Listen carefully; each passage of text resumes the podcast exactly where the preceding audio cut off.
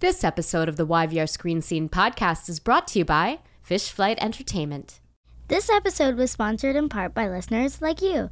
Join our Patreon community and receive early access to episodes, bonus content, stickers, buttons, and more. Visit www.patreon.com slash YVR Screen Scene Podcast.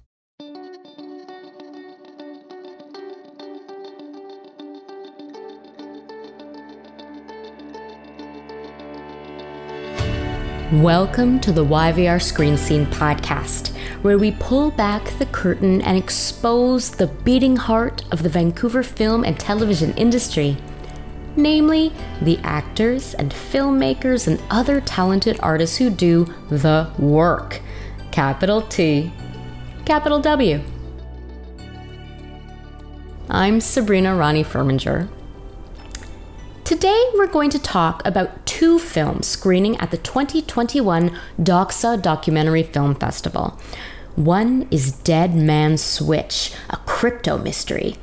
It's a heart pounding and dizzying documentary feature about Gerald Cotten, the CEO of Quadriga, Canada's largest cryptocurrency exchange, whose sudden death in India in 2018 left a myriad of questions. Chief among them, what happened to his investors' $200 million?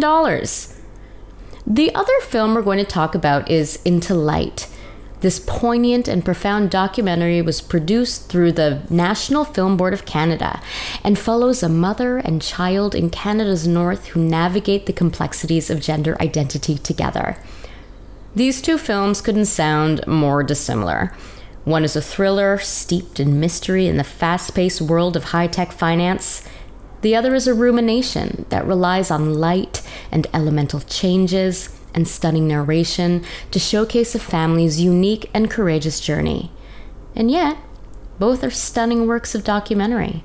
Both challenge their viewers to reconsider preconceived notions, be it about ethics and cryptocurrency or gender and parenting, and both were directed by Vancouver filmmaker Sheona McDonald, who joins us today to talk about the whys and whats and hows of her remarkable work. Sheona McDonald, welcome to the YVR Screen Scene podcast. Hey, welcome. Great intro. How would you describe your documentary filmmaking? What kind of a filmmaker are you? Because watching these two films, Dead Man Switch, Crypto Mystery, and Into Light, I don't know who you are. And yet, I am deeply moved by both of them. So explain yourself, Sheona. Okay, okay, that's a good start and a fair question and flattering, right? Because mm-hmm. we all don't want to be put in the box. Like, what kind of films do you make? Well, um, so I would say I'm glad you were moved by both of them, and I would say that that probably is what I'm able to do in a lot of the films that I make is mm. to find an emotional resonance, the core of the people, the core of the story from a human perspective, ideally without too much sentimentality. Mm. So, and I think that that's pretty fair um, across dramatic and documentary work that I've done. I'm I like that, like the edge of where we are curious and engaged uh, but not melodramatic. Mm. I want to start talking about Dead Man Switch, a crypto mystery, because it is very fresh in my mind. What did you know about cryptocurrency before you made this film? Because I will say, I thought I knew what it was, and I'm like, I after watching this film, like I had no idea, and I had no idea how many people were involved, and it's like this whole other world in our world. Yeah, it's a whole I know it's a whole other world and it's getting bigger and bigger and bigger.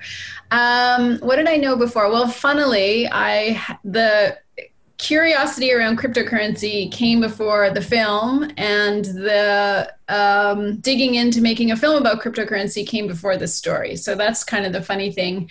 Oh. A friend had told me about crypto, and I, you know, dug in curiously. What is it? And looked at it. How do you buy it? What is it? This was maybe 2017, early 2017. And then I was having a dinner uh, at Whistler at the Whistler Film Festival with a broadcaster at the end of that year, and she was like, "What are you working on?" I was like, "Nothing." So she asked me to pitch something, and I had nothing for her. And then at the end of dinner, uh, I had no interest in making a film about cryptocurrency. But at the end of the dinner, I, I said, "Oh, I'm sure you have a film about crypto." Not that I wanted to make, but that she probably had something in the mix. Uh, you wanted to watch no. it. You wanted to watch. I, I just was crypto. curious, right? We're talking like there's got to be something. You got to have something. And um, and she said no. She said we will do one, and you you know take it and run, or uh, I'll give it to somebody else. So I did. Uh, and then I spent a lot of time digging into what would tick the box for me as a filmmaker. What can I spend two or three years thinking about and working on and building a story around? What can I tell about cryptocurrency that hasn't been told, that's digestible, that's not uh, too scientific or too abstract? And I couldn't find much. I looked into a lot of different elements and I couldn't find anything that grabbed me. And then uh, when I saw the posting from Quadriga, because of course I'd been playing around, and Quadriga was the only game in town at that point, or certainly the biggest. And um, when I saw that notice go up, I was like, oh, okay, I could feel it. I was like, this is why, this is what I've been waiting for. This is what the story I'm supposed to tell. I could feel it. So that's that's how it came about. So it sort of, I think amazed. it found me, not me finding it, but it it does sound like that. And we are going to avoid spoilers. Uh, even though a lot of, I mean, you, the a lot of this stuff is out there. Uh, you got yes. a lot of exclusive yep. stuff as well, but um, just for the for for listeners, we have listeners all around the world who might not be aware. Um, who was Gerald Cotten? So Gerald Cotten was the founder and CEO of Quad, co-founder and CEO of Quadriga CX, and he was young. I mean, he was 30 when he died. So 20, well, started in 2013. So he was 24 when they started the company.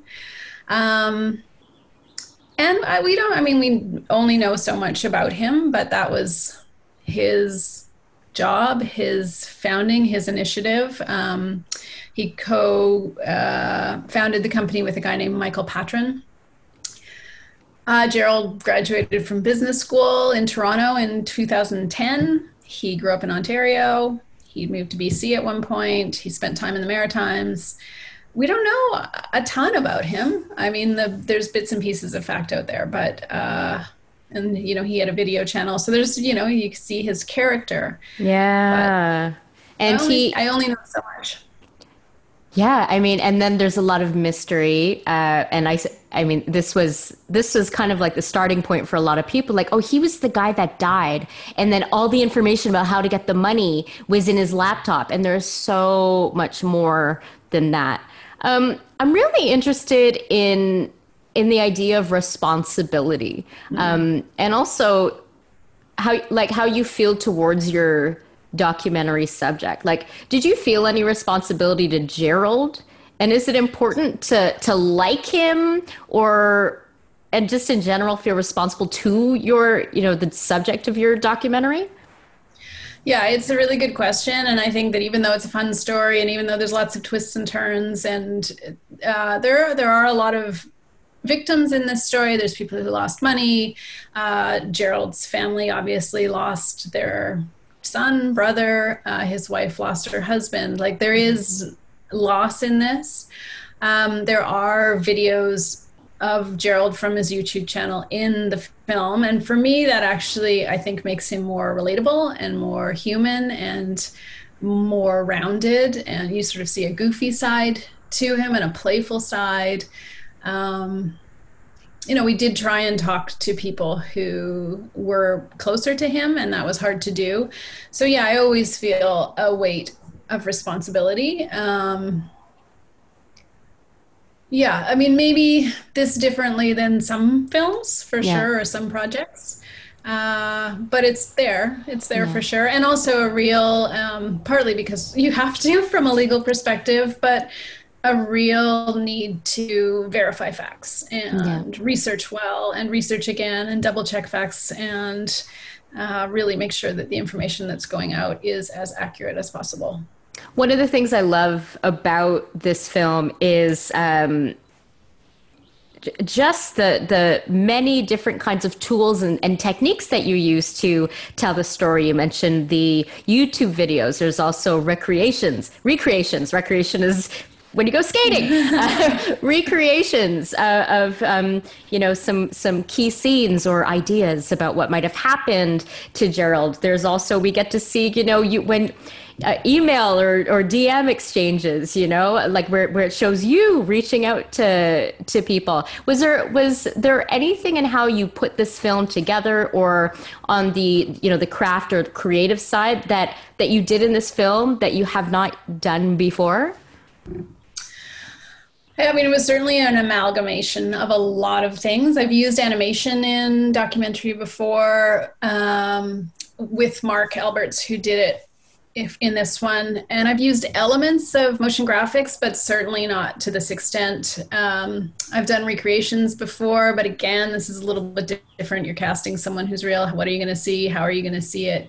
So bringing it all together was certainly um, you know, at the beginning, I was like, oh, how's it going to go? And we tried at times to interweave those elements and certainly mm. got uh, Simon Schneider, the DP, and Brendan Cave, who did the motion graphics, and Mark on a page talking to Ness, who was editing, and everyone was at home because it was COVID. So people worked really hard and really committed to getting the information right. Um, a woman named Polly Legier was the researcher, and she was fantastic and deeply involved at every turn. And oh, we need something that does this. And so it was really bringing in all of those elements and figuring out what's the best way to tell this.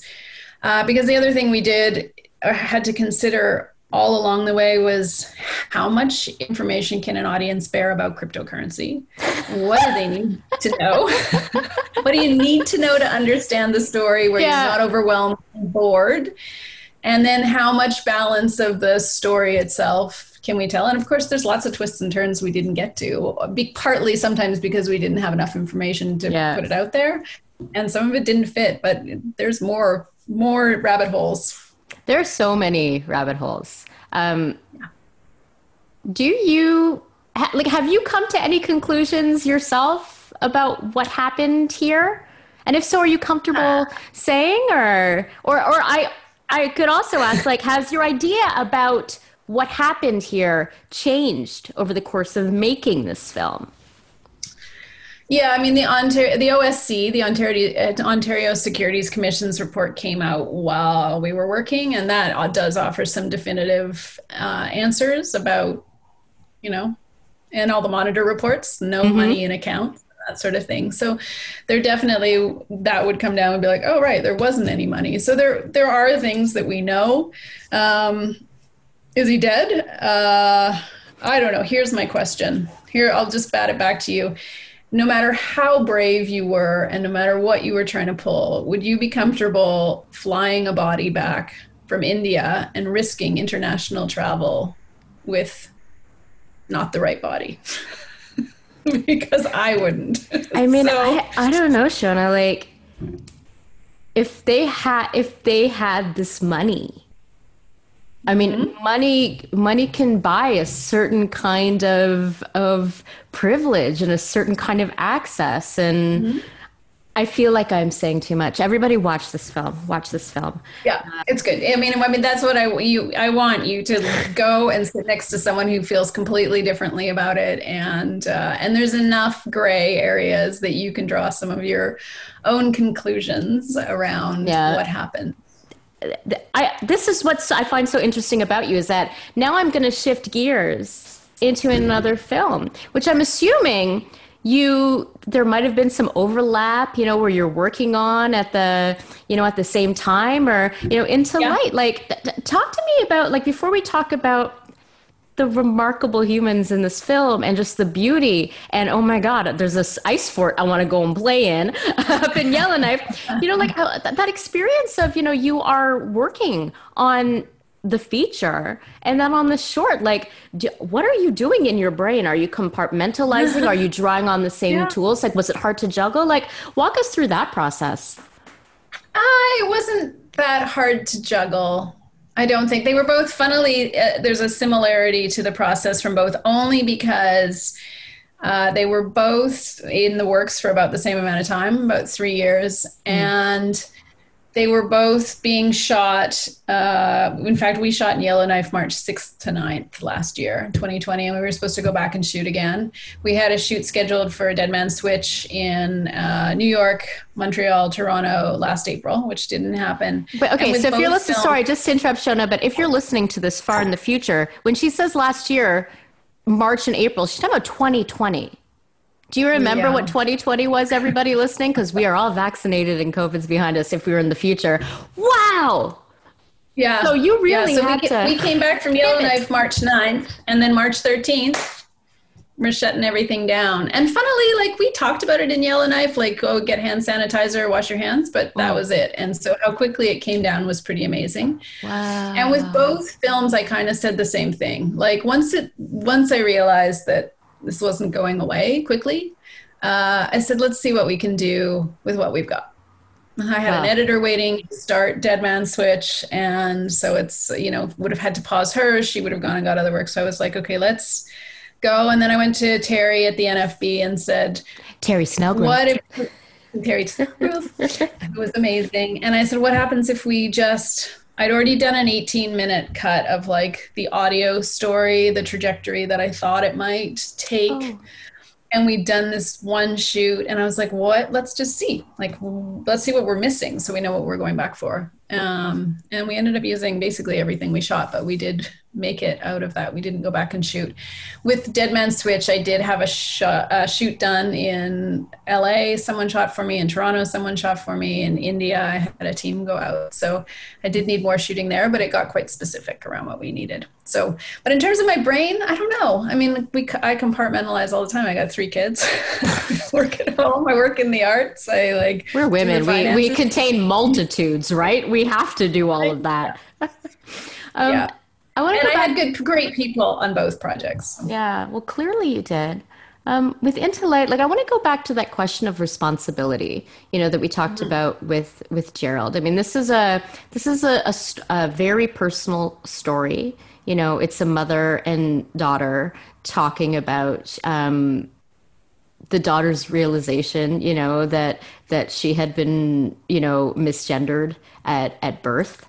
Um, yeah and uh, you know we there was i mean i saw that there were efforts to um, you know respect their privacy you know and keep them anonymous. And yet still it's very it's very intimate as well. So, so what what kind of responsibility did you did you feel towards you know this mother and daughter? And and you know what what role did that responsibility play in how you told their story I mean, that one we knew from the get go. So I knew this family uh, for quite some time and was mm. quite present as uh, the gender representation started to shift and become apparent. And so I watched the mothers struggles is the wrong i mean there were struggles for sure. Uh, years later i'm not sh- she would characterize them as such but it's a tricky word. But i watched what she was going through the resources she couldn't find the questions she was ans- asking about her responsibility and how to protect and care for and nurture and guide and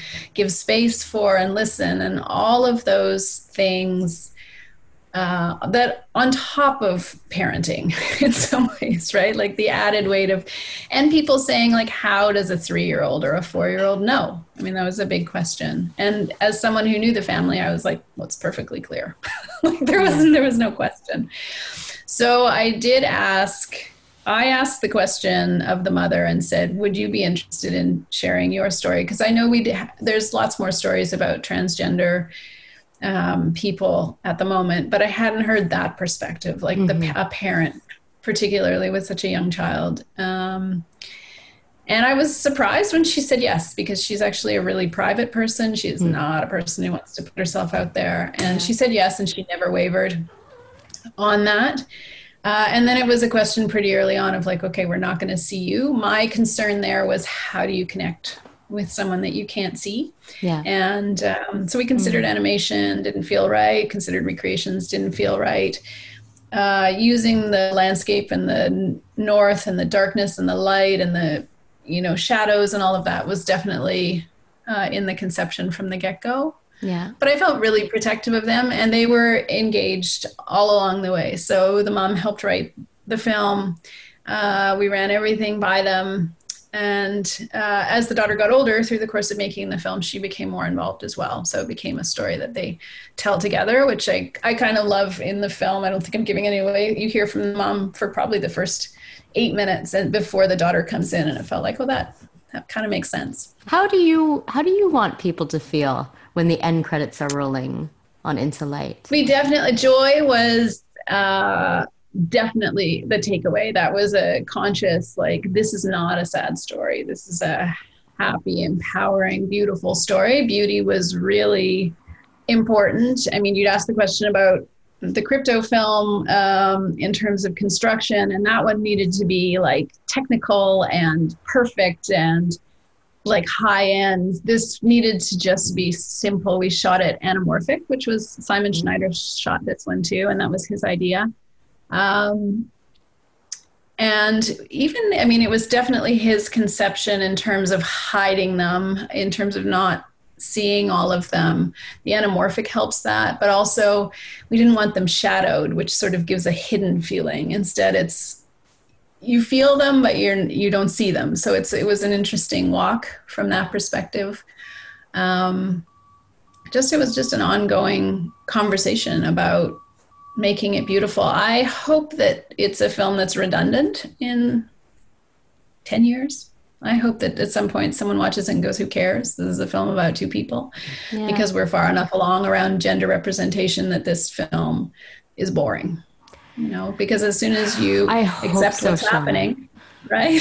I mean, it's one. It's, it's- one of the biggest civil rights issues of our times right now. I mean, looking at looking at what's going on, you know, specifically in America right now. You know, there are intense, like governmental, legal, physical attacks on on children, like the little girl in your film. You know, Yeah. how what. How do you feel a film like this should fit into the, you know, this discourse? Then, like, you know, what what kind of potential do you think it has um, to play a role? I think I think something that's really important to say that definitely came and became apparent as we made it is that I am not part of the transgender community. So all of the conversation we're having right now about who has the right to tell what story. I mean, if you look at it, I'm telling a story largely about a cis parent, uh, then that's where it started. Then, you know, that I can identify there. But then there's this transgender uh, child. And so, you know, what right do I have to speak for that community? It's fortunate that she speaks for herself. But I do actually think that this is probably a film uh, more geared towards the cis community um, than the transgender community. Even when we we did a rough cut and we started the film with a question that was provocative, which as filmmakers, you know, sometimes or podcasters or anything, you, the provocative can be interesting. hmm And we put it out there for feedback, and it wasn't well received to start with a provocative question. Um, and so we went back and and uh, you know people who are seeing it will get this pretty quickly, but we start with a conversation about pronouns, and that felt like a far better place to ground it. And um, I love and that conversation. I love and I love to see the the the mothers, you know, in in that very brief conversation, you can even see her own journey, you know, in in where she's come. No, that was some great Mm-hmm. Yeah. feedback you got. That was some great it was choices helpful. you Yeah, made. it was super helpful. and every, and you know what? At every turn and every conversation that I have, I'm where I'm going to get something wrong. I mean, I'm going to say gender identity, and that's not going to be the right word. I'm going to, you know, I mean, so it's a, it's such a language. Language is so important, and identification is so important, and you know, not being afraid to ask questions and get it wrong, and share this information, and and understand the journey. So the core message is really simple, but I think the things that surround it and our fear and our learning is lagging a little bit for our generation. But you know what? My kids are all they're good. They're They are. They are. Yeah. I, I have a ten year old, and and she is on top of all of this. You know, um, she's all like, They uh, care at all. Yeah. Well, but but if there are kids, like what I've noticed with my daughter, if there are kids who are, you know, who are non-binary or who are trans, like like my daughter is all up in the these are the pro, what pronouns do you want? You know, anybody gives you a hard time, I'm there. And they even have, you know, one of the the SOGI clubs at at her school, which I think is uh pretty cool, the sexual orientation and gender identity club at her elementary school. Like, yeah. you know, we just have to have, you know, more faith in our in our kids. You know, and we have to hear from more kids. Yeah. That's why I think also I appreciated hearing from the little girl in your film. Well, I was going to say, I asked, I mean, I sat down and did an interview with her, and she was amazing. And I tried a lot of different ways to get her to give me a nuanced or different response to my questions. And she really just kept coming back to the same answer, which was, you just, you know, parents need to let their children be who they are. And I was like, oh, yeah, it's that simple. Like, this film is that simple. The message behind it, what it all boils down to at the core is that yeah. simple. Simple but big. And you know what? Let's give her the last word today. Uh, Sheona, it's been an absolute pleasure. Uh, where can our where can our fans like find you, follow you, celebrate your work? Are you on the social media, or do your films have yeah, social media social, accounts? I'm, on the social meets? I have people that are doing that for me because I'm really bad at it. But um, uh, Dead Man Switch, deadmansfilm.com is the website, and we'll keep it up to date with where it can be seen. Yay. Both films will be at Hot Docs and Doxa. Hot Docs starts in two days, mm-hmm. so people can get tickets and start watching in two days. And then it'll be at Doxa, including a drive in on May 13th. Yes, that was just announced. I love that. Yes. Actually, I do have another question for you. I mean, you talked about yeah. about uh, you know completing these films during the pandemic, you know, but what about the process of releasing these films, you know, during the pandemic? Like, is it is it mixed emotions, or you know, is there a silver lining to to releasing this? You're like, eh. I, am a documentary no, film. I'll give you the truth. Silver eh. lining. Mostly, it's mostly it's sad, a little bit sad, uh, for sure. Having been at film festivals all the time, and you're like, oh, I want to go and see it with an audience, and uh, not have people stop and start them in their homes. But uh, the silver lining is that where before, if someone was going to watch a film at Hot Docs, they had to be in Toronto, or yeah. watch it at Doxa, they had to be in Vancouver. So both of these films will be available uh, basically from April 29th to May 16th online. So that's yeah. good. And then they will both, or well, the NFB, I'm not sure. We'll see what they do with Into Light, but um, Dead Man Switch will broadcast on CBC, Mainnet, Gem, and Documentary Channel uh, in August. So fantastic! Oh, that's bloody so brilliant. I love to hear They're seeable, and then we'll see where they go the rest of the world. But uh, they're on social media: Twitter, Facebook. Both have pages. Uh, oh, I don't know if Into Light has a page, but the NFB is taking care of all of it. NFB is amazing. I love they the NFB. Amazing. And you're amazing too, Sheona McDonald. Thank you so much for being with Thank us today. Thanks, Sabrina. Thank you also to our listeners. Please like and subscribe. Leave us a review if you're so inclined. They help us find even more listeners. And we love listeners because that's Yay. why we exist. Yeah, yay, listeners! Find you can find us at www.yvrscreens.com. You can follow us on Twitter and Facebook and Instagram at YVR Screen Scene. The YVR Screen Scene podcast is hosted and executive produced by me, Sabrina Ronnie Furminger, and it's edited by Simon Furminger. Special thanks to Mariana Furminger for recording our Patreon ad, to Paul Furminger for technical support, and to Dane, not Furminger, Davile for the original music. YVR Screen Scene is a division of Fish Flight Entertainment. Join us next time for another deep dive into Vancouver's dynamic film and television scene. And cut! This ad begins with a story about an important but largely forgotten piece of Hollywood North history the fish flight. In the 1980s, the fish flight was an early morning flight from Vancouver that delivered fresh fish to Los Angeles before the start of the business day. These were the early days of Hollywood North, before digital deliveries and fast transfer speeds, and the pioneers of the Vancouver film industry began loading up the fish flight with film reels so Hollywood execs could review the footage shot on the previous day. The fish flight was also one of the building blocks of the visual effects and animation mecca that is present day Vancouver. And Fish Flight Entertainment builds on this legacy. Fish Flight Entertainment serves the games, film, and television industries. We remember the days of the fish flight and attack our projects with the same passion as those pioneering days of yore. We believe in jumping off the cliff and building our wings on the way down. And who knows? That old fish with improvised wings may even fly. Learn more about Fish Flight Entertainment at fishflightentertainment.com. That's fishflightentertainment.com.